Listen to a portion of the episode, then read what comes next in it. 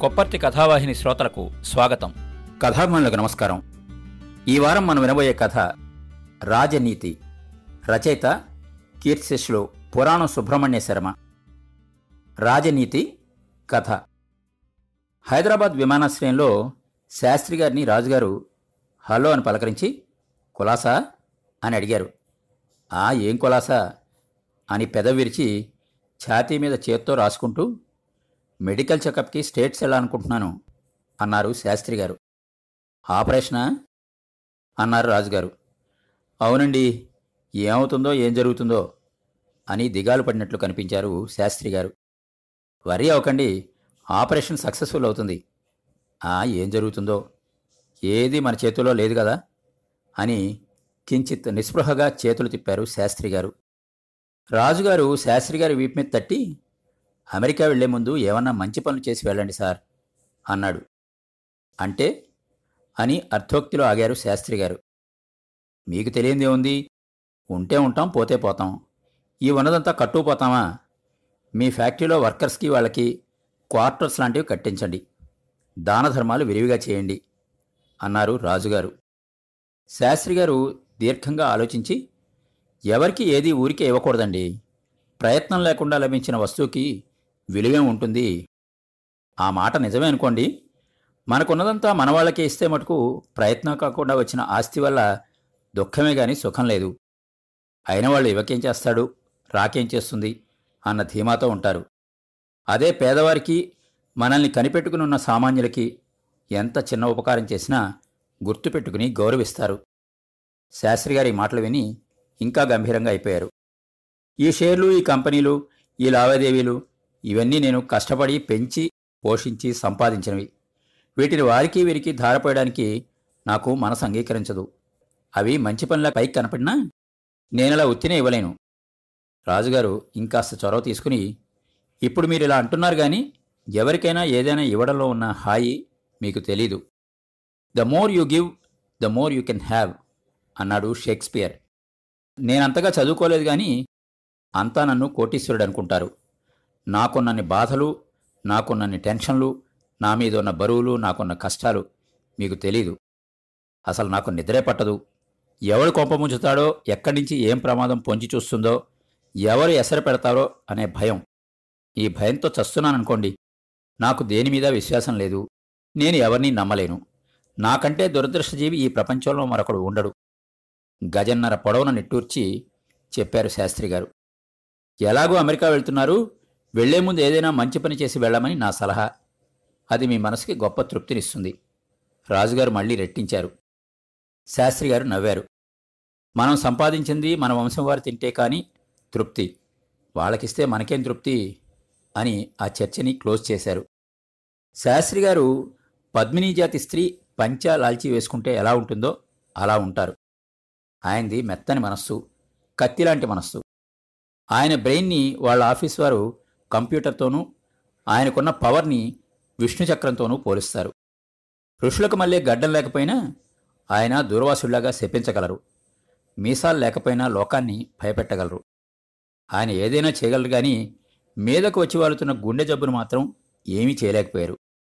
ఆయనకి ఏదైనా జరిగితే ప్రపంచమంతా యథాప్రకారంగా ఉన్నట్టు కనిపిస్తుంది కానీ అందులో శాస్త్రి గారికి సంబంధించిన ప్రపంచం మాత్రం యథాప్రకారంగా ఉండదు. ఇప్పుడు శాస్త్రి గారు రాజుగారు హైదరాబాద్ టు బొంబాయి ఫ్లైట్లో కులాసాగా మాట్లాడుకుంటున్నట్టు కనిపిస్తున్నారు. కానీ శాస్త్రి గారి స్టేటస్ బిందె ముందు మరచెంబు స్టేటస్ లాంటిది. శాస్త్రి గారిని పరామర్శించినట్టు పరామర్శించి ఆయన చేత దాన ధర్మాలకు కమిట్ చేయించాలని రాజుగారి ఆలోచన. ఈవేళ వంటలో బాగోలేదు కదా అని వీడు నన్ను పోయేవాడి కింద జమకట్టి మాట్లాడతాడా అని లోపల శాస్త్రి గారికి ఓ ఫీలింగ్ ఉంది.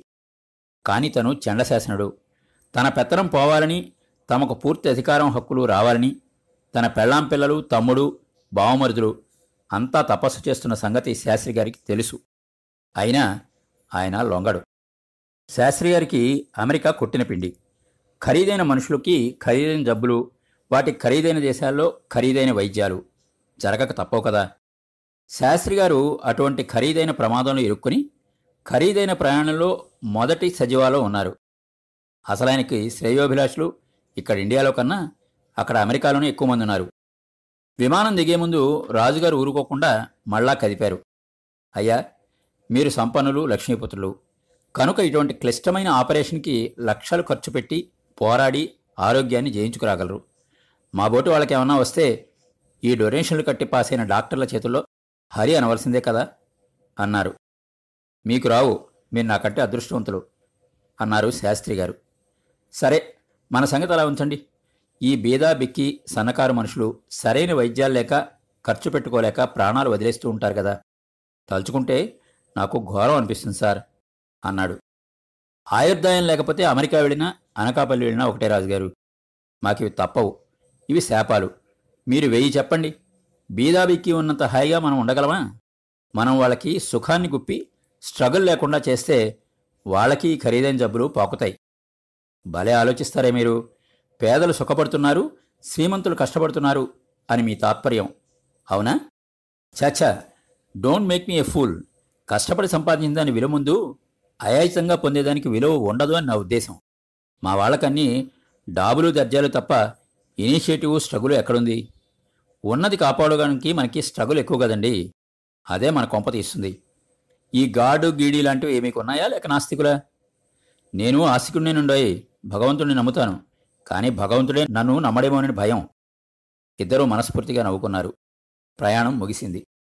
ఆ శ్రీనివాసుని కటాక్ష వీక్షణ పరంపర వల్ల పూర్వజన సుకృతం వల్ల పెళ్ళాం బిడ్డల అదృష్టం కొద్దీ శాస్త్రిగారు చాలా పెద్ద ఆపరేషన్ చేర్చుకుని పునర్జన్మ పొంది సురక్షితంగా ఇండియా తిరిగొచ్చారు. అంతా సంతోషించారు. ఈ పునర్జన్మ ఖరీదు రెండున్నర లక్షల రూపాయలైనా పర్వాలేదు. శ్రీ శాస్త్రి గారి ఆరోగ్యాన్ని ఖరీదు కట్టగలమా? ఆయన రీడబుల్డ్ ఎనర్జీతో పనీపాట్లు చూసుకుంటున్నారు. ఆయన బుద్ధి సూక్ష్మత వ్యవహార చాతుర్యం పరిపాలనా దక్షత ఇనుమడించాయి కానీ తగ్గలేదు. యథాప్రకారం ఆయన కుటుంబ సభ్యులే ఆయనతో చనువుగా మాట్లాడడానికి జంకుతున్నారు. శాస్త్రి గారు మంత్రి పదవిని తిరస్కరించారు అనే వదంతి పరిచి కొందరు ఆశ్చర్యంగా చెప్పాలనుకున్నారు. పవర్ ఆఫ్ మనీ గురించి శాస్త్రి గారికి తెలిసినంత మరెవరికీ తెలియదు డబ్బు తర్వాతే గాడ్ కల్చరు ఎడ్యుకేషన్ అన్నీను డబ్బు కొందరి దగ్గరికే చేరుతుంది. అది ఎందుకు చేరుతుందో శాస్త్రి గారి కంటే ఎక్కువ ఇంకెవరికి తెలుసు? ఇదిలా ఉండగా ఓ రోజు శాస్త్రి గారు బాత్రూంలో స్నానానికి వెళ్ళారు. ఆయన ఛాంబర్స్లో అన్ని బాత్రూముల్లోనూ షవర్లు బాత్ టబ్బులు ఖరీదైన స్నానావసర ద్రవ్యాలు దుప్పట్లని వెక్కిరించే మెత్తని తువ్వాళ్ళు చక్కని శాండల్స్ ఇంకా ఎన్నో ఉంటాయి. సామాన్యులు ఎవరైనా అందులోకి అడుగు పెడితే ఏది ఎందుకో ఏ మీట తిప్పితే ఏమొస్తుందో తెలియక గాబరా పడిపోతారు. శ్రీవారి బాత్రూమ్ని బట్టి శ్రీవారి స్టేటస్ తెలుస్తుంది. శాస్త్రి గారు మితభాషి చాలా రిజర్వ్డు ఎవరితోనూ కలవరు. ఆయన ఛాంబర్స్లోకి ఎవరూ పిలవకుండా వెళ్ళరు. ఆయనకు తెలియకుండా అదృశ్య శక్తులేవో అన్ని పనులు చేసుకుంటూ పోతాయి. మనుషులకి దూరంగానూ ఐశ్వర్యానికి అధికారానికి చేరువుగానూ జీవించడంలో ఒక గమ్మత్తుంది అదేమిటంటే శ్రీవారి దర్శనం అపురూపం కావడం. వారి పలకరింపే మహాప్రసాదంలా అంతా భావిస్తారు. కానీ ఆ ఏకాంత మందిరంలోకి మీట నొక్కకుండా సరాసరి వచ్చే అర్హత ఒక్కరికే ఉంది. ఆ ఒక్కరు ఎవరో కాదు.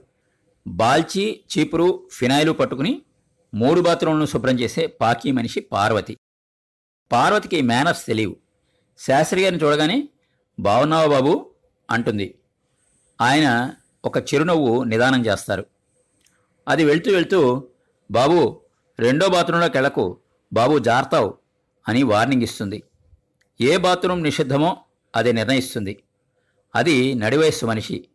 ఆ వయసు ఆడదానికి ఎక్కడ ఎలా ఉండాలో అలా హెచ్చుతగ్గులు లేకుండా అందచందాలతో దాన్ని సృష్టించాడు బ్రహ్మదేవుడు. ఆ మూడు బాత్రూముల మీద పెత్తనం దాందే శాస్త్రి గారు అమెరికా నుంచి వచ్చాక ఎవరో అడిగిన ప్రశ్న అది అడిగింది. అక్కడ పాకీదానికి జీతం ఎంత ఇస్తారు బాబు? అని. ఆయన పకపక నవ్వి నాకు తెలీదే అన్నారు. అక్కడ బాత్రూమ్ తుడిచేవాళ్ళు దొరబాబులాగా కారులో వస్తారట నిజమేనా బాబు?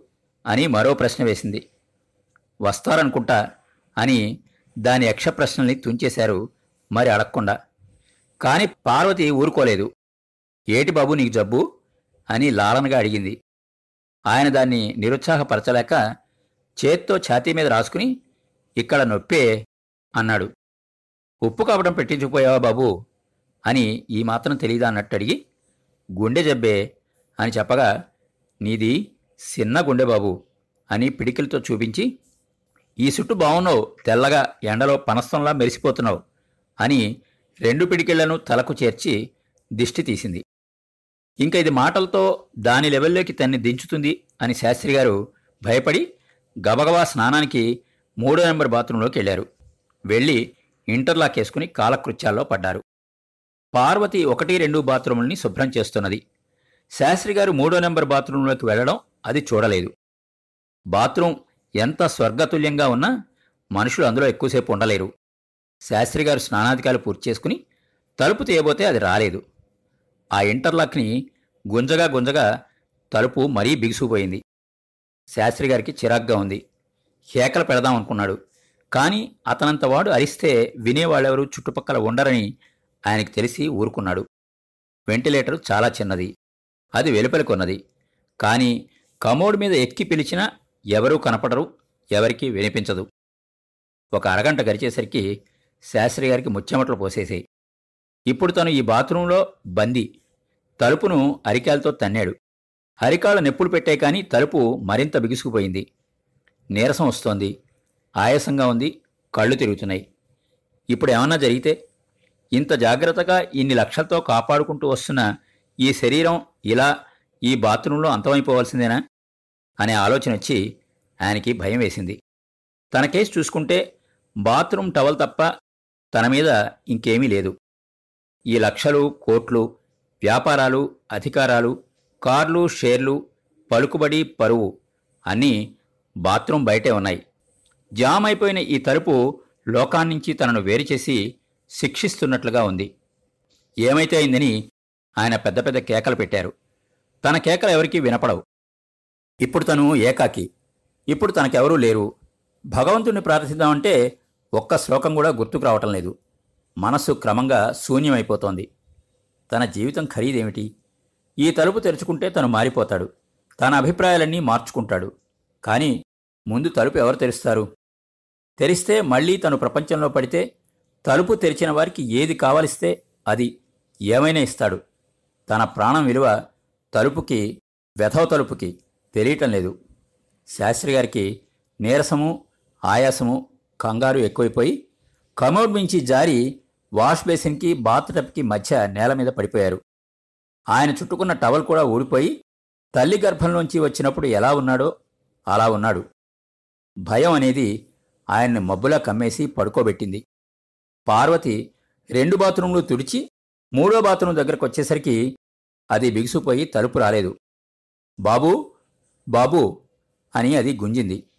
దానికి తెలుసు మూడో బాత్రూంలో తలుపు అప్పుడప్పుడు లోపల బిగుసుకుపోతుంది అని.